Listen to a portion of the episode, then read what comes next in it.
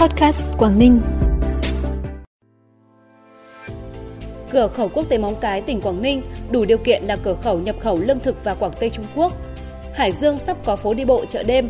Một người dân ở Hải Phòng trả lại gần 100 triệu đồng nhặt được ở cây ATM là những thông tin đáng chú ý sẽ có trong bản tin vùng Đông Bắc sáng nay, thứ Sáu, ngày 24 tháng 3. Thưa quý vị và các bạn, thông tin từ vụ thị trường châu Á, châu Phi, Bộ Công Thương, Hải quan Trung Quốc vừa công bố danh sách cập nhật các địa điểm đủ điều kiện nhập khẩu lương thực theo quy định của nước này. Đáng chú ý, cửa khẩu Đông Hưng, cầu Bắc Luân 2 phía Việt Nam là cửa khẩu Móng Cái, tỉnh Quảng Ninh, chính thức được Tổng cục Hải quan Trung Quốc nghiệm thu và trở thành địa điểm đủ điều kiện nhập khẩu lương thực. Sau khi đưa vào hoạt động, cửa khẩu Đông Hưng phía Việt Nam là cầu Bắc Luân 2, cửa khẩu Móng Cái, tỉnh Quảng Ninh sẽ trở thành một trong những cửa khẩu nhập khẩu lương thực từ các nước ASEAN. Thường trực tỉnh ủy Hải Dương vừa thống nhất chủ trương cho khai trương phố đi bộ chợ đêm tại khu vực đường Bạch Đằng, thành phố Hải Dương vào ngày 28 tháng 4 tới. Thời gian diễn ra chợ đêm phố đi bộ vào buổi tối các ngày thứ Bảy và Chủ nhật hàng tuần. Thời điểm khai trương đúng dịp kỷ niệm 48 năm ngày giải phóng miền Nam thống nhất đất nước 30 tháng 4 năm 1975, 30 tháng 4 năm 2022 và kỷ niệm 137 năm Ngày Quốc tế Lao động mùng 1 tháng 5 nên được kỳ vọng sẽ thu hút đông đảo người dân tham gia, đồng thời là cơ hội để các cơ sở, doanh nghiệp kinh doanh phát triển kinh tế đêm. Bí thư tỉnh ủy Hải Dương Trần Đức Thắng đã chỉ đạo thành ủy Hải Dương khẩn trương hoàn thành công tác chuẩn bị và các điều kiện cần thiết để tổ chức khai trương tuyến phố trên.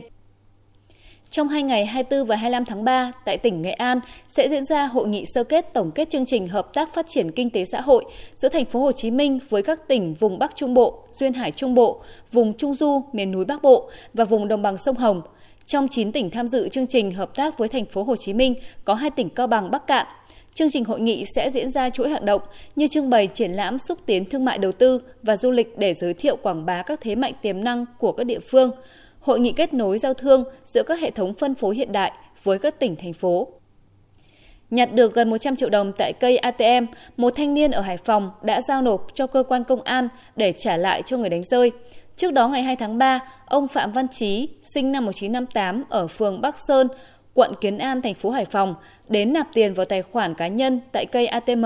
Nhưng do sơ suất, ông Trí chưa hoàn tất giao dịch thành công số tiền 99,5 triệu đồng mà đã ra về. Sau đó anh Nguyễn Văn Sơn, sinh năm 2000, ở phường Lãm Hà, quận Kiến An, là người kế tiếp có mặt tại cây ATM này và phát hiện số tiền trên. Anh Sơn đã mang toàn bộ số tiền đến công an phường Bắc Sơn trình báo. Qua quá trình điều tra xác minh, ngày 22 tháng 3, Công an phường Bắc Sơn đã tổ chức trao trả số tiền 99,5 triệu đồng cho ông Trí. Bản tin tiếp tục với những thông tin đáng chú ý khác. Theo số liệu thống kê của Ban Quản lý Khu Kinh tế Cửa khẩu Đồng Đăng Lạng Sơn, từ ngày 18 tháng 3 đến hết ngày 22 tháng 3, trung bình mỗi ngày có từ 620 đến 630 xe chở hàng hóa thông quan qua cửa khẩu quốc tế hữu nghị, tăng khoảng 300 xe so với thời điểm 2 tuần đầu của tháng 3.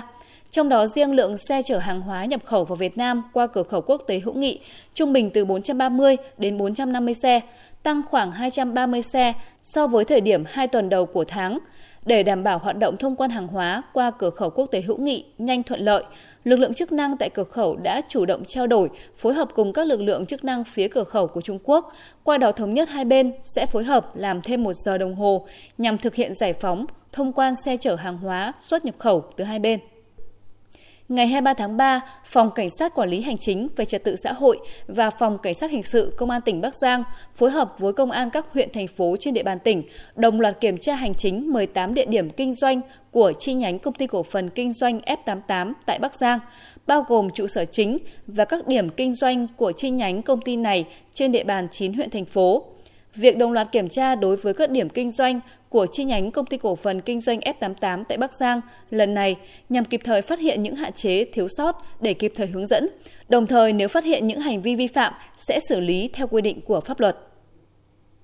Ngày 23 tháng 3, Tổng Liên đoàn Lao động Việt Nam phối hợp với Bộ Văn hóa Thể thao và Du lịch tổ chức tổng kết trao giải hội thi sáng tạo video clip bài tập thể dục giữa giờ trong công nhân viên chức lao động toàn quốc năm 2022. Hội thi đã nhận được sự hưởng ứng nhiệt tình của các cấp công đoàn cũng như các cơ quan đơn vị doanh nghiệp trong cả nước với gần 300 tác phẩm dự thi. Kết quả ban tổ chức đã trao một giải nhất, hai giải nhì, 10 giải ba và 20 giải khuyến khích cho các tác phẩm xuất sắc. Trong đó, Liên đoàn Lao động tỉnh Phú Thọ có hai tác phẩm đoạt giải thuộc về Công đoàn cơ sở Trường Trung học cơ sở Nông Trang và Công đoàn cơ sở Công ty trách nhiệm hữu hạn Sesin Việt Nam. Phần cuối bản tin là thông tin thời tiết. Dự báo ngày hôm nay, nắng nóng còn duy trì ở khu vực Bắc Bộ, sau đó sang ngày mai, cường độ nóng sẽ có xu hướng giảm dần. Mức nhiệt thấp nhất sáng sớm ở các tỉnh Bắc Bộ dao động trong khoảng từ 22 đến 25 độ, riêng vùng núi có nơi từ 18 đến 21 độ. Ban ngày trời có nắng, xen giữa những khoảng nhiều mây và nhiệt độ cao nhất phổ biến từ 32 đến 35 độ. Nắng nóng xảy ra cục bộ và cường độ không gay gắt. Dự báo từ chiều tối và đêm nay, khối không khí mát từ phía Bắc sẽ di chuyển xuống nước ta. Do có sự tương tác giữa hai khối không khí có bản chất trái chiều, nên ở khu vực Bắc Bộ có khả năng xuất hiện mưa rào và rông rải rác. Tuy không phải là mưa trên diện rộng, nhưng có nguy cơ xảy ra rông lốc, gió giật mạnh và mưa đá, đặc biệt ở các tỉnh vùng núi nên bà con cần hết sức cảnh giác để bảo đảm an toàn. Thông tin thời tiết vừa khép lại bản tin podcast sáng nay. Cảm ơn quý vị và các bạn đã dành thời gian quan tâm. Xin kính chào và hẹn gặp lại.